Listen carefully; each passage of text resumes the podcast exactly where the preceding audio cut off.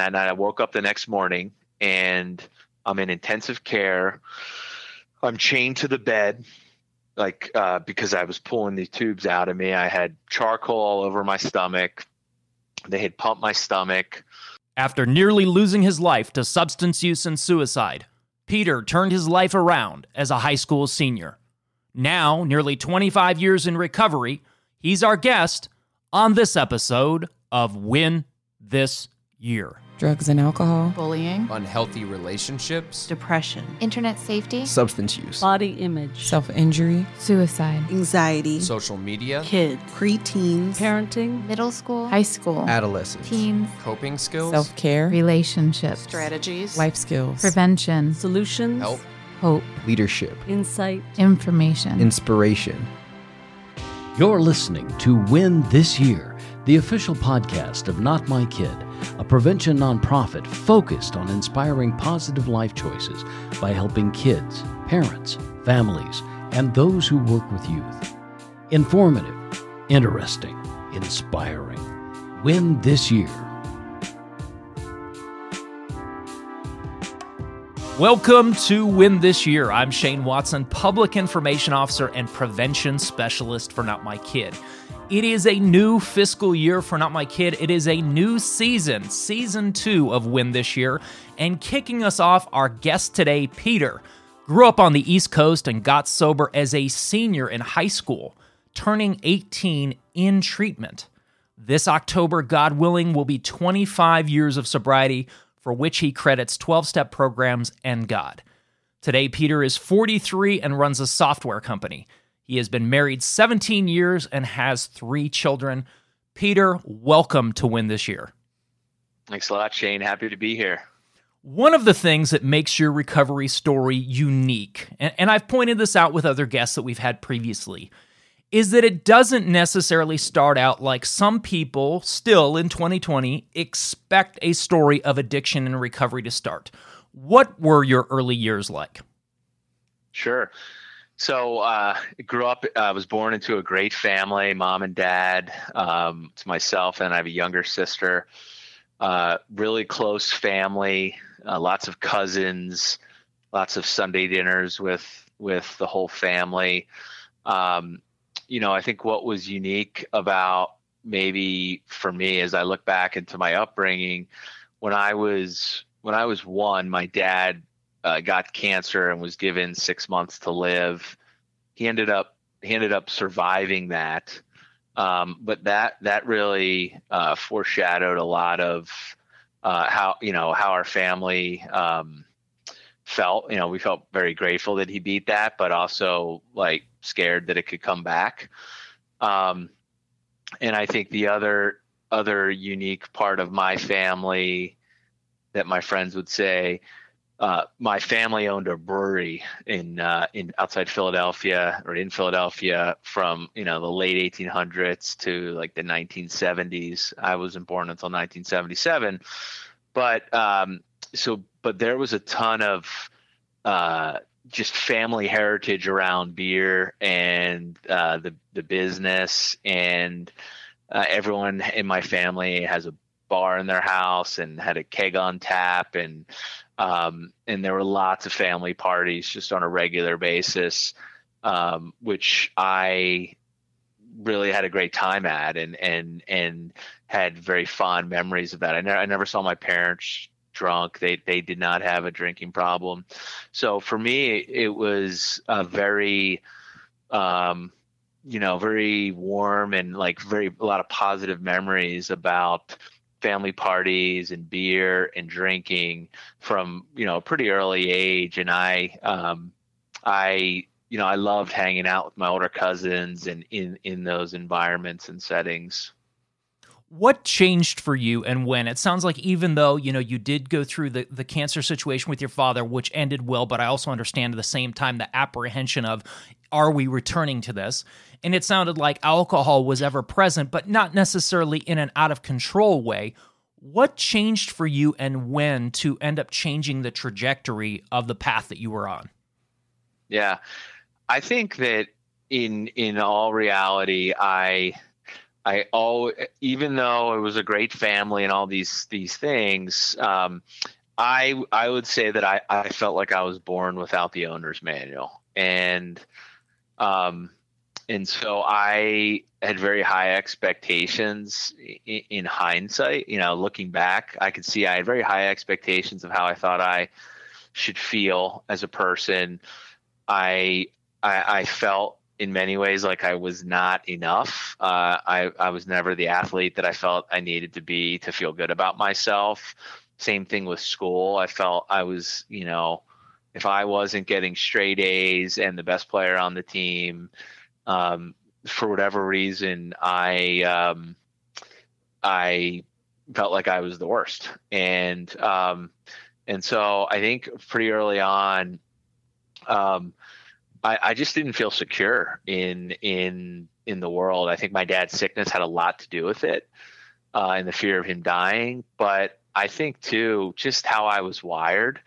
Um, I it was just kind of a you know a, a little you know I, I, felt like I could go places with my friends and they'd be they'd be just happy go lucky and I just wanted more and uh and so wasn't as well adjusted to to just life on life's terms um but I was good at at socializing and I enjoyed uh, you know especially befriending older kids uh, I was funny. I could brighten up a room. Um, and, and, so if there was if there was an area where I felt like I could be, you know, really good and, and very natural and didn't have to to sort of work hard, it, it was it was on the the social side. It sounds like you had a lot of what you mentioned sounds very similar to me, sounds very familiar to the path that I went through during some of those same years. It sounds like you had a lot of internal pressure which I want to isolate. I want to highlight, by the way, for the parents listening. Plenty of the kids that we meet that eventually do turn to alcohol or drugs aren't necessarily the quote unquote troubled kids. They're very high achieving, but they are feeling an incredible amount of pressure, whether it's internal or external. So, Peter, what made you eventually decide to try alcohol or drugs for the first time? What age were you at when that happened? Uh, I was, I was, uh, well, I, just to, to build on what you just said, I, I think I did feel an immense amount of pressure, and it was not. My parents were not putting the pre. I'm not really sure where the pressure came from, to be honest. Um, I did not have parents that that had these super high expectations of me. They were, they were, you know, pretty great. I, I do think I felt, I felt out of control, and like I didn't have uh, when I said the, the blueprint, like I didn't I didn't know what boundaries I should observe and what boundaries not, and um, and so I, I was kind of craving structure, but would would fight you if you tried to put structure on me. So it was kind of you know, it, it, I didn't feel like I, I, just wasn't well adjusted eh, from that standpoint. I, and I don't exactly know why. I think I was just born that way. Um, but to answer your question, what made me try alcohol? Um, or drugs for the first time. You know, I, I tried alcohol first. I, I, mean, I grew up sort of sneaking sips of of beer from my dad. Hey, can I have a sip? Or or my grandfather. And so, you know, I, I don't know how old I was when I had my first sip, but the first time I drank with friends, you know, hiding it from my parents to get drunk was was seventh grade. And I was um, I was drawn to try it because that's what the older kids were doing, and um, and it just seemed like I, I, you know, I was sort of sick of being the younger kid in the family that wasn't doing it, and I wanted to, I wanted to sort of have my time. Um, so that's that was what drew me to it. What was that first experience like? Did you immediately take to it? Did you feel like you had found some kind of solution to what you were dealing with? How did it go? Yeah, it went pretty well. I mean, it it it uh, it was described this way to me in a meeting, and I related to it. It was like God came down and kissed me on the brain. Mm-hmm. That's how it felt when I first got drunk. I I remember thinking the next day, like, oh my gosh, this is amazing, and why don't people do this every weekend?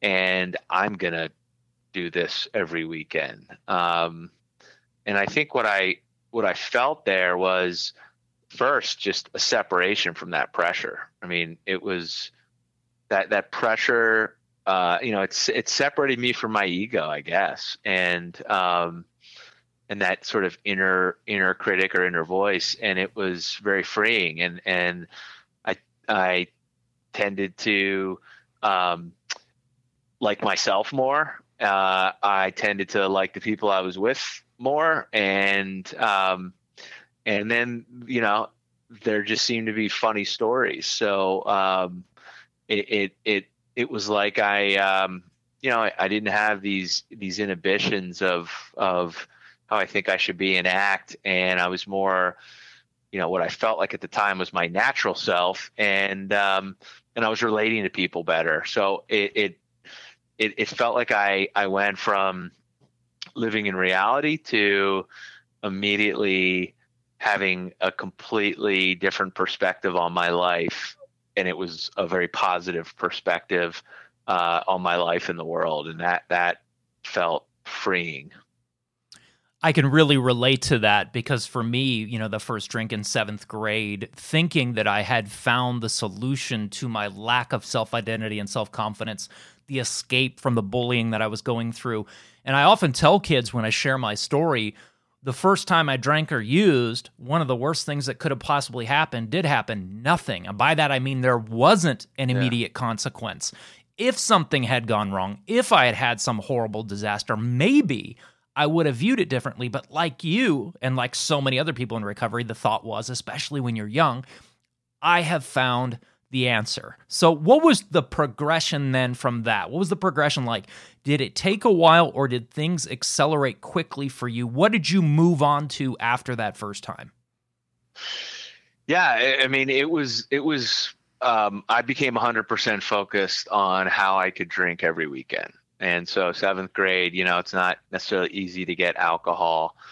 Um, and and focusing on hanging out with kids that wanted to to do that as well. And so um, it, it, it early on, it, it kind of like you just described for you, it felt like the most predictable thing in my life. I could I could have two or three drinks, and I, I mean, I never only had two drinks, but at at at the point where I had two, you know, I, I it was as if I was sitting down and and I was looking at a puzzle of my life, and it it looked like it was you know a uh, you know it was going nowhere, and I could rearrange the puzzles with a little alcohol, and all of a sudden I'd I'd be like, this is a masterpiece. My life's I, I, every I don't have to worry about anything. Everything is exactly the way it's supposed to be, and so there was nothing I could do that I was aware of that would let me feel so happy and secure with my perspective of my life um, without you know other than drinking and so it was so consistent that it, it very quickly became um, my my best friend. And um, I'd say seventh and eighth grade were, were were pretty tame. There's you know drinking. Um, I think I probably had my first consequence in eighth grade, um, where I was at a summer camp and I concocted a plan to sneak out at night and and with some other kids and go drink, and uh, we got in trouble.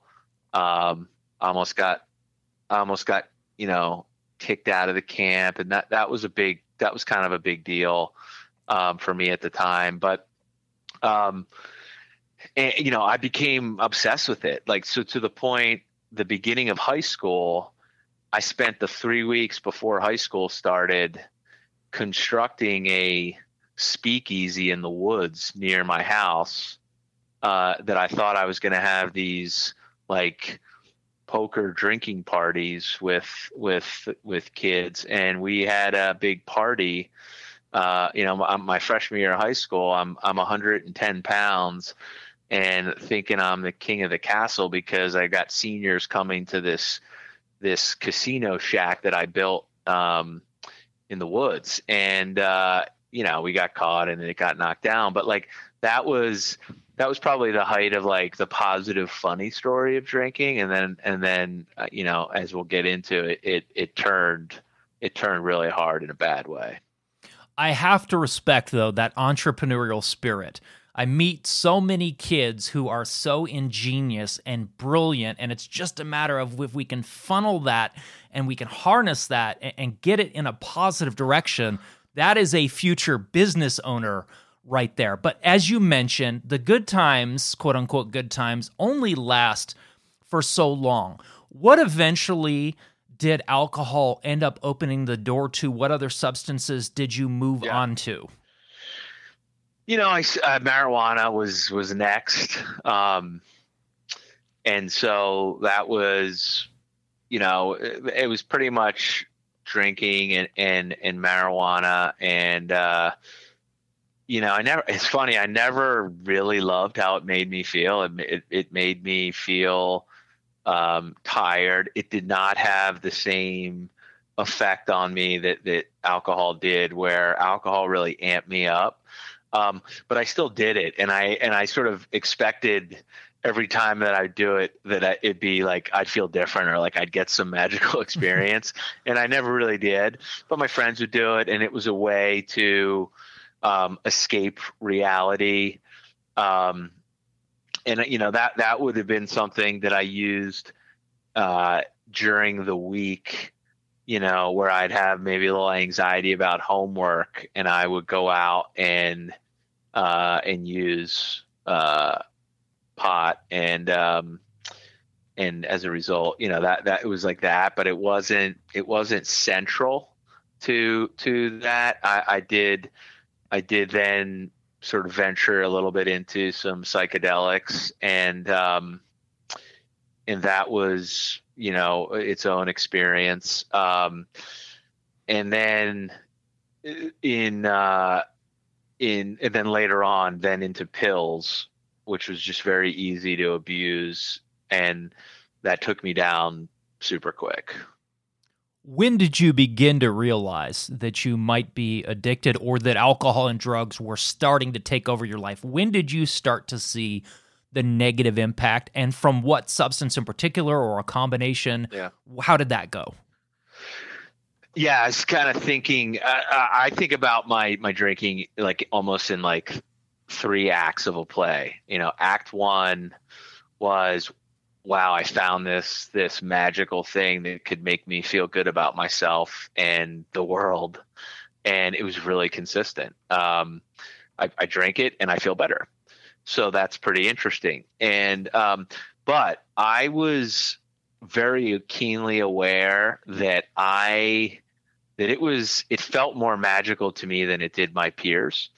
And i remember being as young as in eighth grade and having to do a school assignment where they asked you to write about your greatest fear. And i just didn't do it. And and the reason was my greatest fear was that if i didn't slow down my drinking i'd become an alcoholic and not be able to drink anymore Wow. so I had this I had this pretty early concept that hey, this is so like there's nothing in life that's free and this is so good that if I don't watch myself, I might lose the the uh, the right to do this. And so there was some early um things in my mind of oh my god, you know, this is this is um but it wasn't i wasn't afraid i'd be an alcoholic. I was afraid that if i was an alcoholic i couldn't drink and that i would lose my my best friend. And then and that was phase one. Phase two was hey if alcoholics this great like why not try to find something even better? And um and that's when i i started to um you know experiment and um pills was my junior year in high school. I started to i got introduced to this concept that you know what? Uh, there's pills in medicine cabinets and i can find painkillers. And uh and i started to to take them. Um and and within months um like like probably honestly 12 weeks of of of experimenting with that not every day but but introducing that into my life I was um, extremely depressed, and um, and I would uh, I just would you know I'd have fun at the beginning of the night when I'm drinking, and by the end of the night it's twelve thirty one. People are starting to peel off and go to bed, and I'm I'm like left with myself, and and and would really end up feeling like, man, I don't. I just go to a dark place, and I started to really get, you know, obsessed with thinking about the idea of of killing myself. And um and i it got it got pretty dark um and by the like spring of my junior year of high school i was i just was feeling like i never asked to be here um you know, out, the alcohol and the drugs, they just weren't working the way they used to. Um, and I just wanted to escape. And so I decided to, you know, write a note and attempt suicide.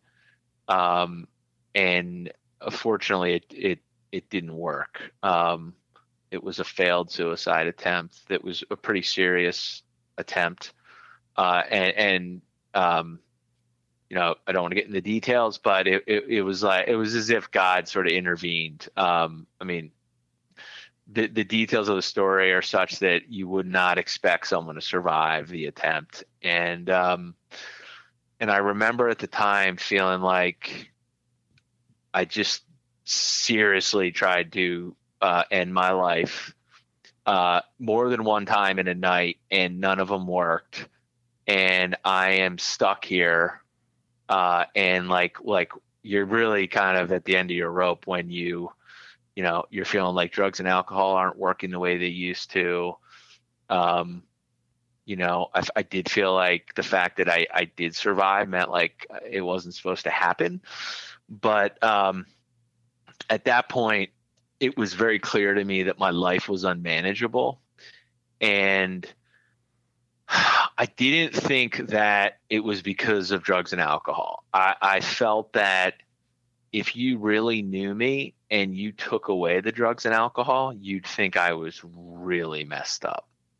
And that the drugs and alcohol are the only thing that is actually sort of neutralizing how unmanageable my life is. I mean, I didn't even my my end of my junior year of high school. I just didn't even take the exams. I took I had to take them all the first week of my senior year. I, I was I mean, I was not even wanting to go to school at that point, and um, and so I was very aware. Uh, you know, they say when you you know you come into a twelve step program. They say, you know, step one is, you know, you're you're powerless over alcohol and your life has become unmanageable and that people tend to come in in, in either one of two camps. They think their life's fine but they have a problem with alcohol or they they they um, they know their life is not fine but they they don't think they have a problem with alcohol. I was kind of i knew my life was not i knew that i was i was struggling. I was looking for something and i had no you know the things that i was using to cope were no longer working and i was i was in a, a really a, a dark place. So the day that you decided to change things, now you've talked to me before. You and I have talked briefly about your story, and if I recall correctly, uh, I, I, correct me if I'm wrong. There was a conversation. You know, your attempts landed you, I believe, in the hospital, and you had a conversation with your parents that sounded like it was fairly pivotal. Is that correct? Yeah. So what happened was I had like fast forwarding. I had attempted, I had attempted suicide as a as a like in May of my junior year of high school.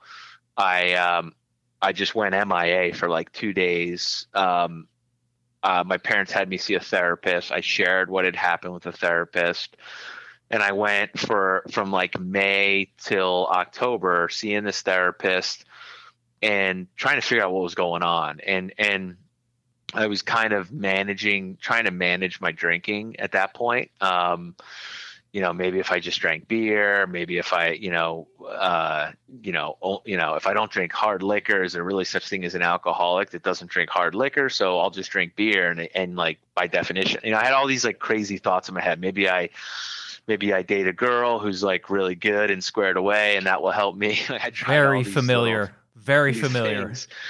And um and so uh the therapist was like like kind of kind of throwing his hands up in the air a little bit like nothing seems to be working. I felt that I was being pretty honest with him. And I do remember at one point even saying, "Do you think I'm an alcoholic?" And him saying no. And I remember thinking like I'm building up the courage. I'm going to ask him. And um and and he said uh he said um you know he no i don't think so. And i was like oh great. Like, you know like it was like a relief. But there was a couple things that had happened during uh high school um that that i mean in my mind i was wondering like the, you know i was wondering. And then our the first thing i remember happening was um someone had come to our school and talked. Uh, uh, they were in recovery and they they told their story, and I couldn't remember what they said, but I remember a knowing the topic was going to be this, thinking like, all right, I, I'm very interested in this topic. I mean, I didn't tell anyone that, but I was very interested to hear what this was because I was questioning what was going on with me, and I remember leaving it thinking I couldn't relate to everything the person said. I thought some of it was like, wow, that's really hardcore at the time, but um, but I related to uh, I related to the person and and I I felt like I understood where this person was coming from and that in some ways he was he was saying things that um, he he must have said something that that I really related to, which scared me because I just I, I remember I remember it being an uncomfortable, um, a, little bit uncomfortable for me, and then um, another thing happened where I uh, I had um, I had seen the there's these 20 questions of of are you an alcoholic? And uh, I, I was at a lacrosse camp calling my mom and I see the there was pamphlets by the payphones and I I saw it so I said all right I have to take the test and I took the test and I I did not uh, it did not prove that it, it, according to the test I was definitely an alcoholic and I was I was like 16 at the time so that stuff was in my mind um, and so what had happened was um, I'm seeing this therapist. You know, I'm I'm my life's unmanageable. I'm wondering. I'm I did wonder at times if it was due to alcohol, but I really didn't believe that I was an alcoholic. That that just seemed like really a stretch. Um, but I did believe that I was I was struggling, and he thought that maybe I was uh, um, bipolar. So he said, "Why don't you try this medicine and and um, and then uh, you know, but you can't drink on it." And uh, and it was you know, I, and I said, "Well, I'm going to drink." He said, "Well, just don't drink a lot." So a week a week on that, I I drank all day. I um, I I uh, you know I used uh, pills and hallucinogenics that night in in a large dosage, and ended up in intensive care. Um, I had, and I don't remember that much of the night, and, and what I remember is not um, does not make sense in in in a in a in the world we live in. But um, but what did happen that night, I woke up the next morning and I'm in intensive care. I'm chained to the bed, like uh, because I was pulling these tubes out of me. I had charcoal all over my stomach. They had pumped my stomach, and the nurses put the TV on. And, I had grown up going to Catholic school, and uh, it was the Pope, and he was saying mass in in Baltimore. This is 1995, and they put it on, and so I wake up and I never felt. I mean, I felt like I was on a cross. I mean, I never felt so horrible. Um, and I had known that I had caused some major problems the night before. Um, I was I was throwing up that night and choking, and my sister, younger sister, tried to help me, and I I bit her finger and almost bit it off. So she had had to get some plastic surgery on her on her hand, and um, and I remember my parents didn't even come to visit me that day. They were so upset and and and and just probably feeling all these things that um, I, I, think it took them like maybe they came later the next day. Um, but I remember being like, "Where are they?" And um, and they came in and they said they clearly had been planning what they were going to do. They said, "We think you have a drug problem," and and I remember thinking back to the guy who I don't even know his name, um, who spoke at the high school, and thinking back to taking those 20 questions. And I said, you know, I have a drinking problem too. And to them, that was a big deal. Like it, that, it would have been easier to accept that I, um, you know, I'm not an alcoholic, but I, I've just gotten into drugs and, and it's just drugs. And so that was a real pivotal moment and and I think for me, what what happened that night in the hospital is I remember, I remember being you know on hallucinogenics, totally you know in and out of consciousness. My parents on both sides of me crying, and I remember just having this shift where I just said, you know, if I just like maybe if I stop doing drugs and alcohol, um, I know I won't hurt them anymore. My and I, I thought my life will suck. My life will be miserable, but at least I won't hurt them. And that was a big shift for a 17 year old uh, for me. Um, like eh, that for whatever reason, not hurting them became more important than and my sister not hurting them all became more important to me than um, than than losing my my friend of uh, you know who really wasn't my friend anymore of of drugs and alcohol and so i told them i told them and um, they then had me go um, i got out of the hospital. They had me see a drug and alcohol counselor. And uh, a friend of mine uh, a good friend of mine's dad who i was i was pretty close with he had heard about what happened and he called me over to his house and asked what happened. And, and I I told him probably he's probably the first person I really told my story to. And he was kind of like, "Oh my gosh, there's a lot here." And he knew a guy uh, a guy named Mo who uh, who coached his son in basketball, who was in Alcoholics Anonymous, and he said, "Why don't you come over this week one night and meet Mo?" and bring your parents and your sister. And um, so we did. We we we set. I, I scheduled, I guess, my own intervention at that point, and um, and Mo came, and and Mo had really nothing in common with how I grew up. Mo grew up in the inner city. He was a great basketball player. He played in the NBA, and then he lost everything because of drugs and alcohol, and um, and was now sober apparently and coaching basketball, and uh, and it was the day of the Million Man March, and he had just gotten off the train from from marching, and uh, and we're in this Philadelphia suburb, very you know white suburb, and he comes rolling in and sits down and tells his story just proceeds to tell his story.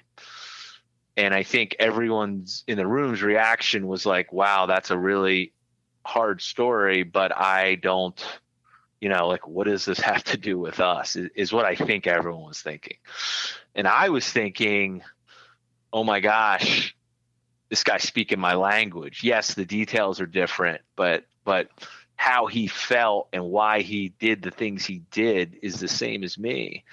And I was compelled to tell my story. And I told my story for the first time to my family in a pretty, you know, unedited, um, you know brutal honesty fashion and they were like you know they were everyone was kind of blown no one knew to the extent of what was really going on and fast forward two weeks later um I, you know, this is actually, I think, important for parents. Um, so Mo suggested that I go into treatment, and you know, I'm a I'm a senior in high school. About I'm just starting my senior year, and I remember us leaving, and and and I was sort of thinking maybe I do need to go to treatment. And my parents, but I didn't want to say that. My parents, my parents were like, "Well, I, I don't think that we need to like. I mean, you have high school. You're to leave high school."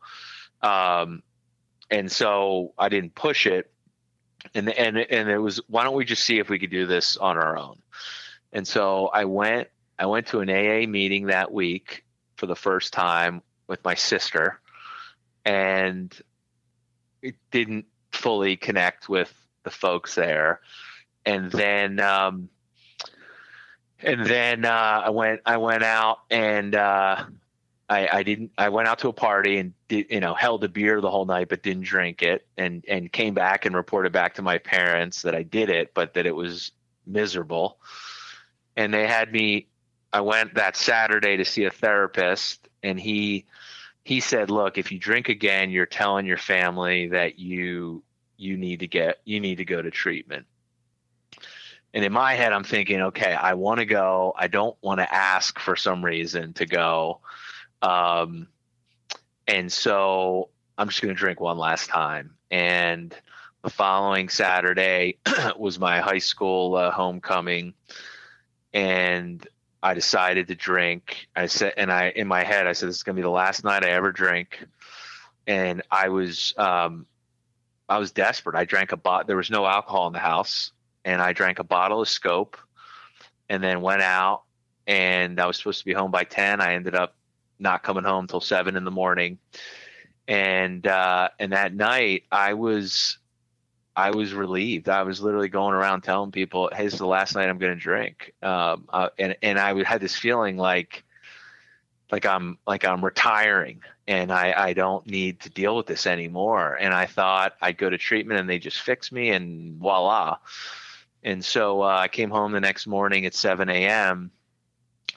and uh, uh, we had a little bit of a, a bat, a little bit of a battle because I, I didn't actually want to stop at that moment. Um, I wanted to keep it going a little longer, and uh, and the next day they drove me to the Caron Foundation in Pennsylvania, which is a, a, a treatment group. I was in the adolescent group. Um, I turned 18 like three days later, and uh, and that place that place I credit with changing my life. Um, I left high school for a month, which is pretty pretty um, public what was going on. Um, I had a ton of support from from friends, uh, from parents, from kids, and uh, my high school was fantastic. Um, I was getting letters like multiple letters daily from people. Um, and it, it really meant a lot to get these letters from people. Uh, and I just started to believe in there that, you know what, like maybe this is my problem. Um, maybe if I solve the alcohol problem, the other stuff will will will work out. I because I didn't I didn't really believe that in my heart. I believe that I am fundamentally a flawed person, and um, and alcohol was just helping me manage. And if I took that away, then I, I'd be really in a bad spot. But uh, but something changed in in there, and I just started to take the suggestions. Um, and then I got out, and and you know, uh, and you can talk more about that if if that's the direction you want to go. And that's one thing I want to highlight about your story is at the age of 17, at the age of 18, you put the brakes on. Stories do yeah. not have to get into someone's 20s, 30s, or 40s. And I, and I, wish I had taken that path, that direction at the age that you had. I didn't get sober till about 35 years old. And one of the reasons I was so excited, there's a number of reasons to have you share your story, is I wanted to highlight not only for parents, but for anybody that listens to the show an individual does not have to get well into their 20s or 30s or 40s before they stop doing this. You can stop at an early age. So, what was it then in your early recovery? What was your early recovery like? And what did you do that worked for you? Yeah, so I really was kind of blessed with. I mean, I, I, I knew it was it was it was drink or you know to drink was to die for me. Um, you know, and I, I believe I did not want to go back to that dark place once I was able to get a little time in space. Now, first, the first year was a complete roller coaster. Um, I actually had had a seizure that night in the hospital um, that, that that I talked about, and I, and so I couldn't drive for six months. I get out of rehab.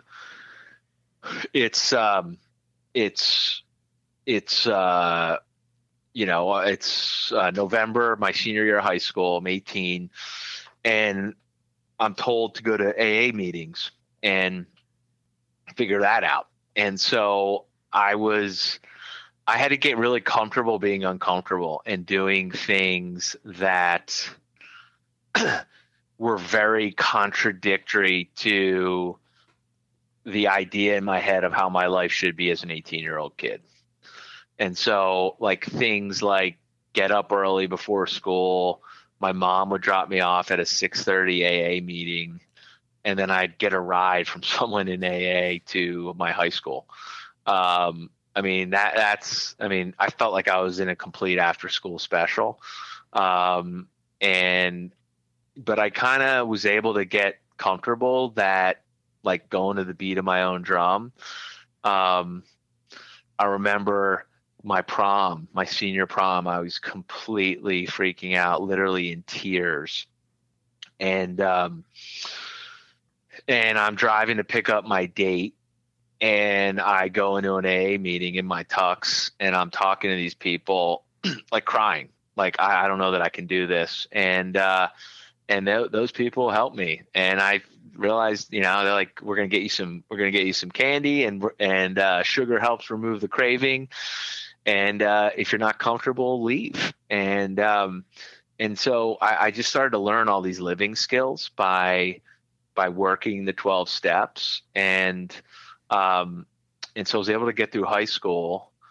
And then college was a big a whole nother big um, you know milestone. Like how do you go to college sober? Decide to stay close to home.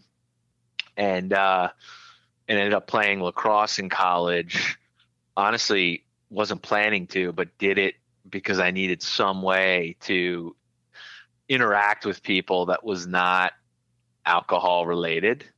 And um, and I ended up playing Division One sport that I didn't even think was going to be a possibility. It was an awesome experience for me. Um, and so college was it was different. People say I don't know how you get sober. I mean, I wouldn't have gone to co- I wouldn't have ended up in college. I don't I don't think I would have made it through college if I if I hadn't gotten sober for me. Um and and uh and so there I mean to your point of of getting off the elevator before it goes to the bottom floor um and getting getting sober young, you know, it, it was a fantastic experience getting sober. Uh, I mean, it was hard. It was different, but I look back and I am so grateful that I that I did get sober and that I was able to do some of the things that I did in high, in, you know, my senior year of high school and college. Um, and, and for sure, my my worst days as a sober person are better than my best days when I was drinking, uh, for sure. But I didn't it took it took a while for that you know for me to see that as a reality and um but that's a pretty powerful reality. What do you continue to do today to keep yourself sober? What works for you now? So i mean for the last 24 plus years for me what works is being part of a 12 step program. Um, so I, I've gone to probably three and anywhere from two to four AA meetings a week for the last 24 years. And um, it's been the single best experience uh, of my life. It is the, it is the, um, it is, you know, what, what I get today from being sober. And there's a difference for me being sober versus not drinking. You know, sober is I'm, I'm actively working to, um, you know live the life that i want to live. And i'm uh, i'm working the 12 steps. I'm helping other people get sober.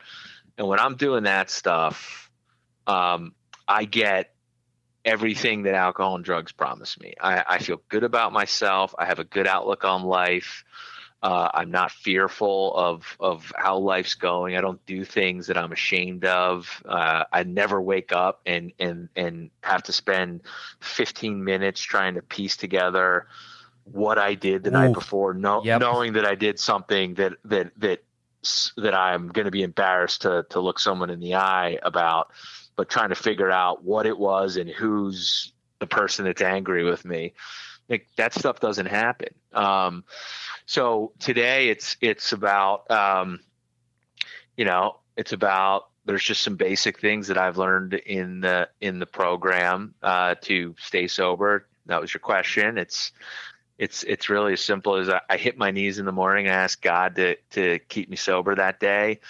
Um, I try to hit a meeting or talk to another alcoholic, and uh, and I uh, I live a life that I don't have to I don't have messes that I need to clean up. So, uh, and at night, I thank God for keeping me sober.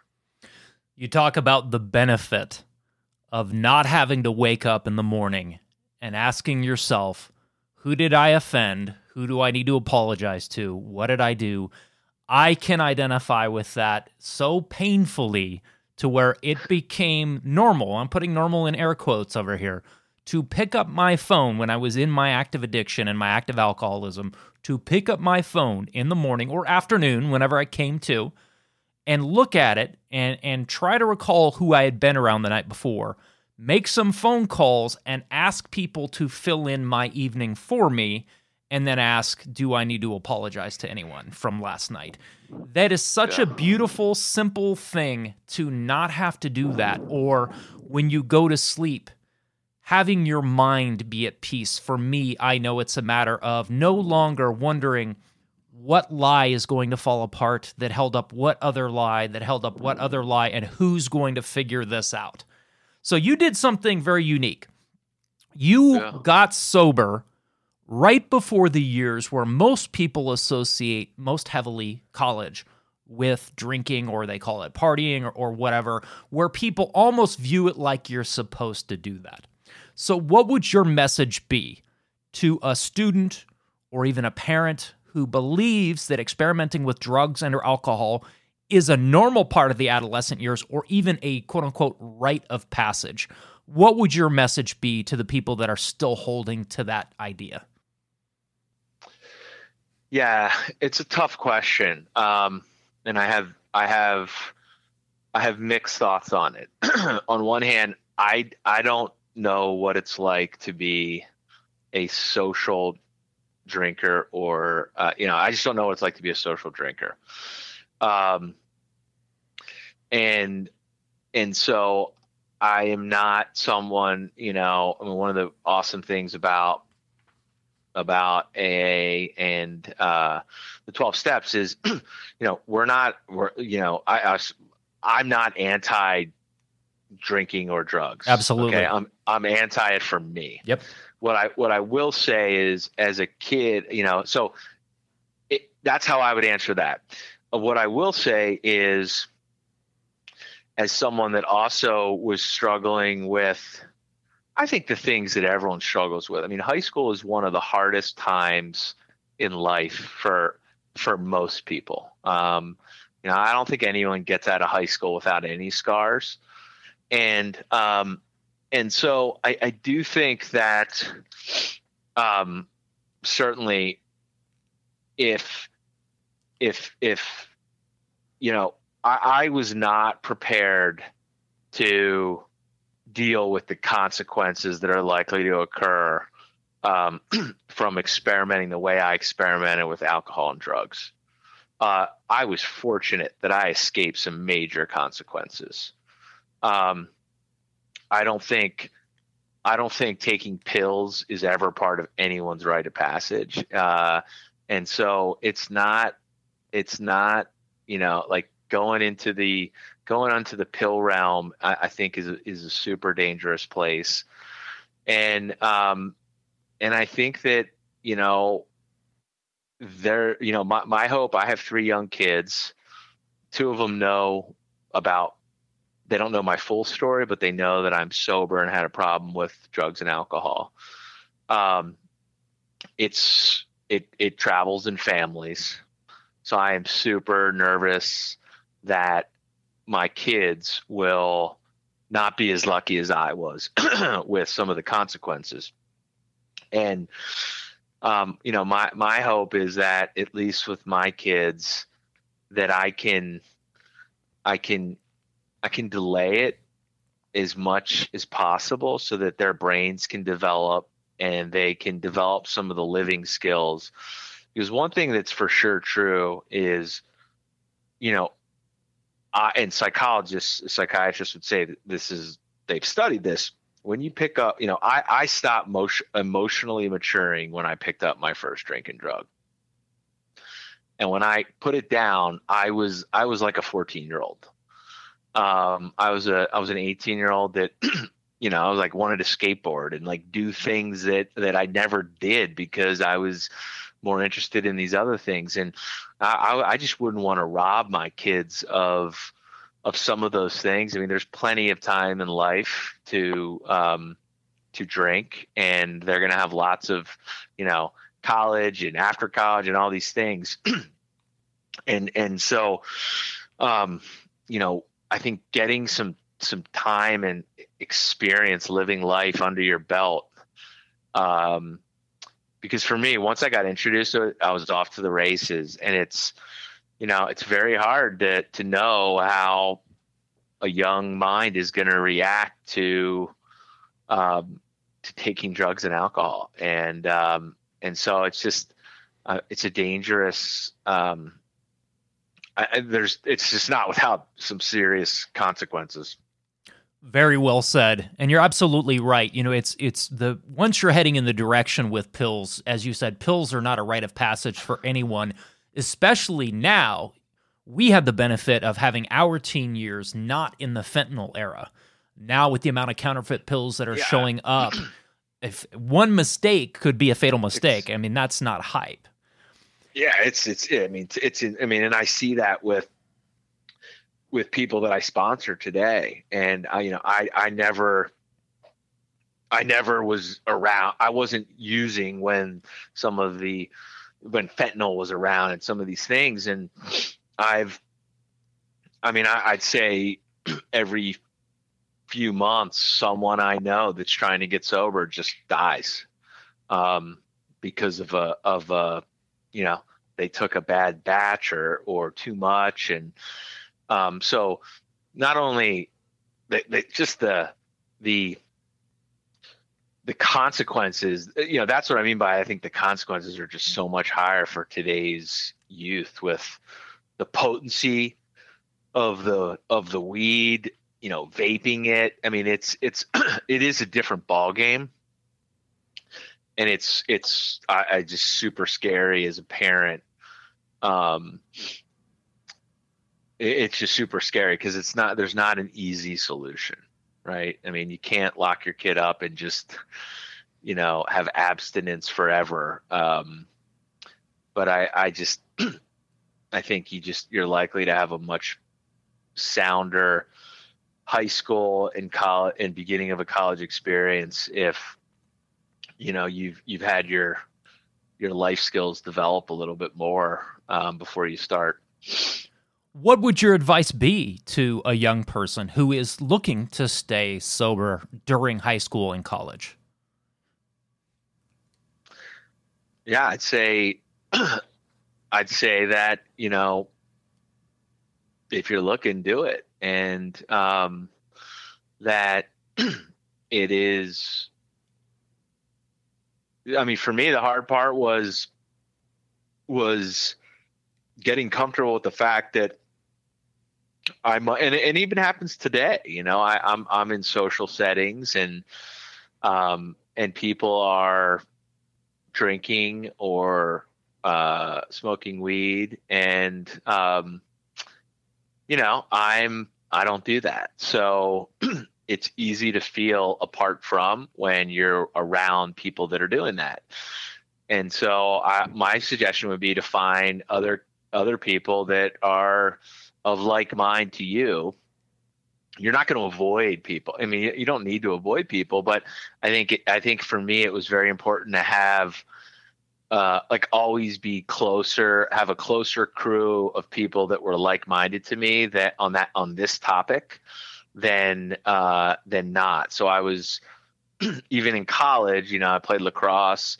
I had my buddies there. You know, none of them were sober, and I was always more involved with my local AA group than I was with my my college uh, lacrosse buddies, and that was just for self preservation purposes. So I think having a group of people that are like minded and look for those people and they they they frankly tend to be super interesting people um, i mean they're much more interesting than the people that are doing sort of the standard you know whatever the whatever the most popular thing is in high school uh, i find the more interesting people are the people that are not doing that and and they're they're kind of doing their own thing. So i'd say look for those people uh, because it is hard to go through high school without you know finding your people. Um, but uh, but they're out there. As somebody who's coming up on 25 years sober in a few months what is your life like now? What are you doing with the experience and the knowledge that you've gained through what you went through I mean, my life is my life is my life now. I mean, I, I did not I, I did not have the basic uh, rewards that uh, that a human being is entitled to to have in life. You know, freedom, feel good about yourself, do you know, do do positive things, make a contr- contribution, help others, um, be happy, be joyous, be free. I didn't. I wasn't. I mean, they read that at an AA meeting, and I, I just thought those things are not possible for me. And today my life is happy, joyous, and free. And I've got my kids have never seen my kids and my wife have never seen me um, drink uh, or or use drugs. Um, and and and like if I did, it it would be bad. Um, I mean, it, it would it would um, it would definitely ruin their day um, because that's how I, you know, drink and use drugs. And so, uh, them never having that, being able to be a sober dad, um, you know, uh, run a software company that that uh, that is in the mental health space. So we get to do some, we get to work tangentially with people that are that are helping folks sort of kind of live their best life and find their best person. Um, but you know, to me, it's it's. Uh, I mean, I'm getting today the things that I always wanted from alcohol. I mean, that's what I would come back to. I mean, it just that didn't work. You know, alcohol did not. Alcohol and drugs did not work to give me feel good about myself, be happy, joyous, free, and uh, and a contributing member of society. And um, and sobriety does. And so it's kind of fun now. I mean, I've got a ton of buddies that I that I partied with in high school that are now sober. and during this COVID, we've been having a virtual meeting. We're all around the country, but we all grew up together. And uh, and there's like five or six of us, and that's like that's for me. It's a really cool experience because there was a lot a, a long time where I didn't even know I didn't have any friends in sobriety that were my age, like close friends. I, I had found some, some, buddies that were five or ten years older than me, um, but there was not a ton of 18 19 year olds and if they were in in aa they they weren't uh, often super serious about it and so uh, I, I just tended to stick with people that had more long-term sobriety as, as a young as a young person. Um, but it's been i mean it literally you know the, you know someone they say it it's beyond your wildest dreams and uh, it has been beyond my wildest dreams. Uh, life is awesome and um, and i don't miss i don't miss it at all. Before we wrap up, what is the biggest piece of advice you have, both as a parent and a person person in long term recovery, for the parents listening to this? Any suggestions? Anything that you would you would mention? Yeah, I think that. Um,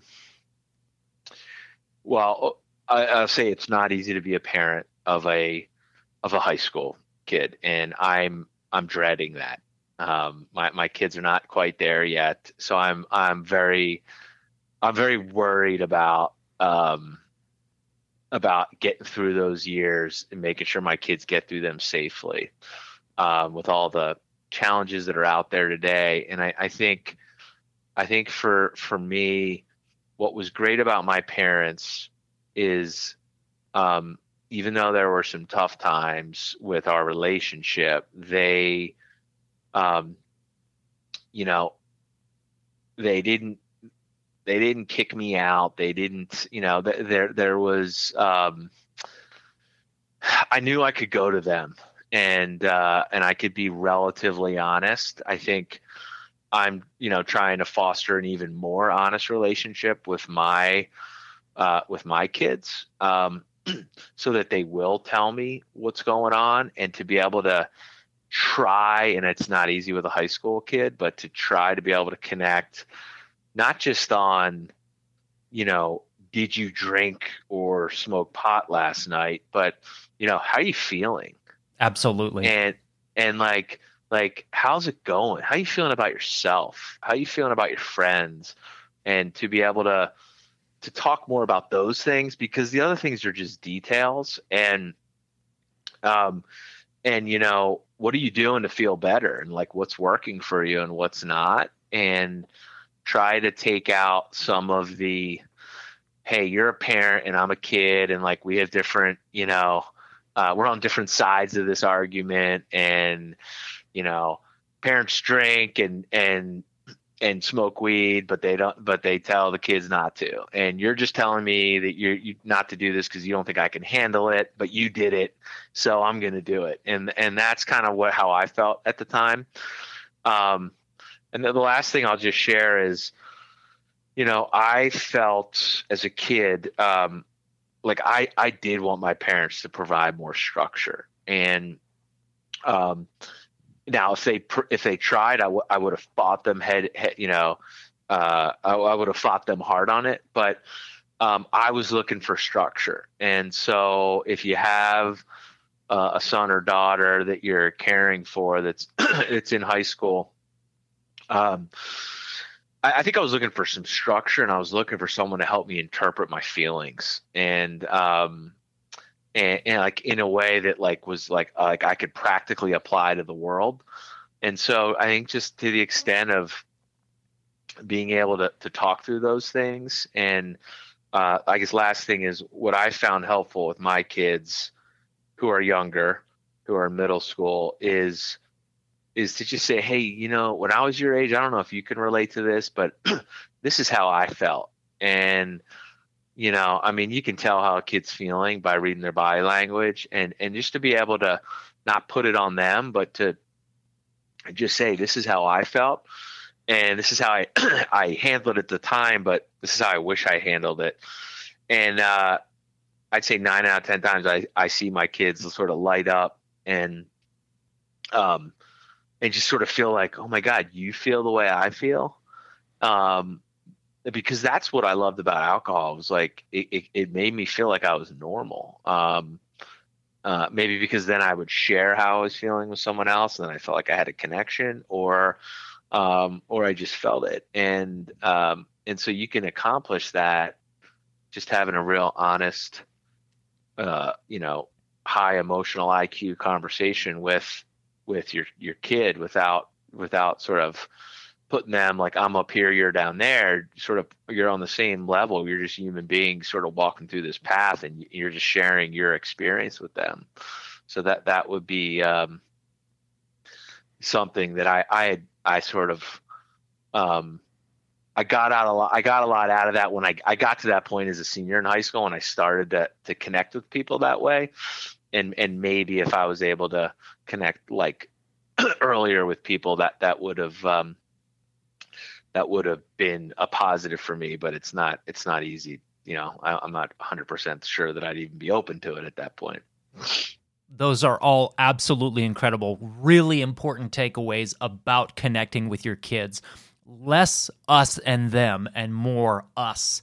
And also, like you mentioned, not even so much about did you come home drunk last night or are you using marijuana or whatever. How are you doing? What have you been feeling lately? And then I loved what you talked about with your kids, where you don't even put the ball in their court to have them have to find the courage to say, I'm feeling this way. You take it upon yourself and you say, I know that I felt this way at one point in middle school.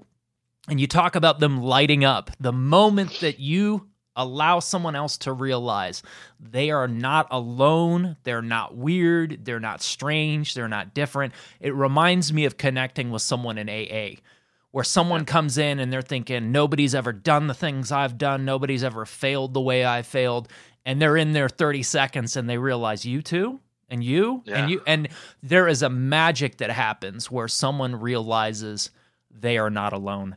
Peter, thank you so much for sharing your time and experience with us here on Win this year. This has been absolutely amazing. Thank you very much. Thanks a lot.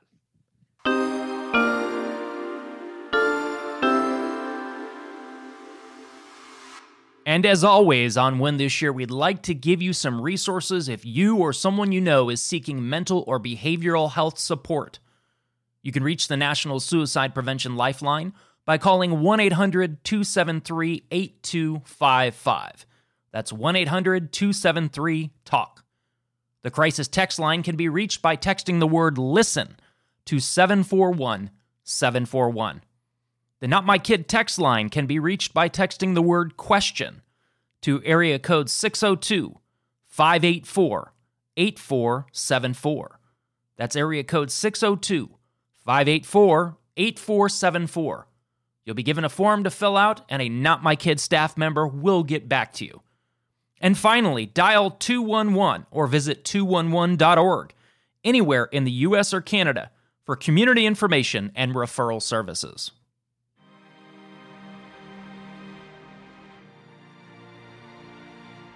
Thanks once again to our guest, Peter.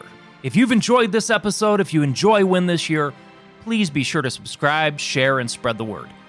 Win This Year can be found on Apple Podcasts, Google Podcasts, Spotify, and nearly every other mainstream podcast outlet.